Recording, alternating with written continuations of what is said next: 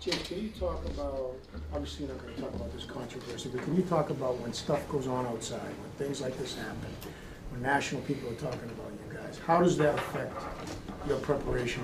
How does it affect your performance? It honestly doesn't. Um, just kind of tune out the noise, focus on what we have to do, study up on our opponent. I said we haven't played our best football offensively the past few weeks, so we're just trying to improve and go out there and try and play a good football game on Sunday. When things like this do happen and people are out there saying not friendly things about you guys, does that affect you guys at all? Not at all. Like I said, just ignore the noise. I mean, everybody's going to have their opinions outside the building. Um, we know we're capable of doing. We're going to go out there and execute and play football. Why are you guys so good at it? It seems like over the years there's been a number of maybe maybe it's because there's so many of them, but a number of off the field issues. Why are you guys so good at kind of ignoring the noise? I think it's emphasized when you step in the building. It's on the one of the signs when you walk in, just ignore the noise, just do your job, focus on what you have to do, and be good teammates and work hard. And like I said, when you see that when you walk into the building every day, it's, it's kind of easy to come in here and just do your job and work hard. Despite their record, Bill mentioned in his press conference this morning that uh, Bengals are better than their record. What What are your thoughts uh, as you guys break them down? Yeah, they're a good football team. It's the NFL. I mean, any given Sunday, you can win or lose a game. Um, everybody has talent. Everybody has good coaching. Everybody has good players. So you got to be prepared and you got to be ready to go. How much is that more wanting to play well, just you guys, regardless of your opponent, almost Sunday? Yeah, definitely. Um, like I said, we haven't played our best offensively the past few weeks, and so everybody wants to improve in, in every aspect of it, from running the football to protecting time to running better routes to everything. I think we all just trying to accept that burden and go out there and compete and play hard. Is there a level of frustration, James, that you guys haven't been able to consistently run the ball? Um, it's not necessarily frustration. It's just the fact that we know we can play better and do better. And I think it's a little bit everybody. It's us as running backs, offensive line, everybody. Just everybody competing, making the right reads, blocking harder, finishing harder. Um, every simple things everybody can go out there and do. There's an old expression that it's never as good as it seems, never as bad as it seems. Do you feel like there's a, this is a case of little things leading to big things, or if you could just execute or fine tune little things? Definitely, it's just the, the little things, and it could be just one person on one play, and then all of us are taking our turns on one play out of the 60 plays. And on offense, you can't do that because one person, if you don't do your job, then that kind of blows up the play. So just going out there each and every play, everybody being accountable, doing our job to the best of our abilities, and playing tough and physical. Are you guys close, do you think, to playing to the best of your abilities when it comes on the offensive end? Yeah, definitely. Um, it's not that far off. It's like I said, it could be a finish on a play here, a read on a play there.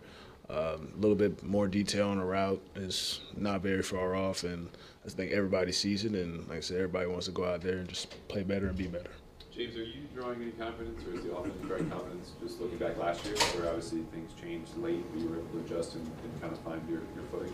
I think everybody sees sees light at the end of the tunnel. Like I said, we still have our opportunity to play our best football, which we haven't done yet, and it's you just want to go out there and do that. Honestly, like I said, tired of coming in and saying we can be better, do better. I mean, obviously, even if you have a good performance, you can still find things to improve on. But everybody's just wanting to go out there and fly around from the first play to the last play and come in that locker room and say we actually did our jobs to the best we could to, on that what day. What did you do last year uh, to play your best football from this point forward? You- Is there anything you learned from last year? like I said, it's just what I've been harping on before. It's just everybody just accepting their roles, everybody knowing what they have to do on each and every play, and just going out there competing from the first play to the last play, knowing knowing what you have to do, going out there and outworking your opponents because those gonna those guys are gonna come out and compete and be ready to play. So each and every week, you're gonna get your opponent's best shot, and you have to go out there and give our best effort. So did last year teach you guys it's never too late?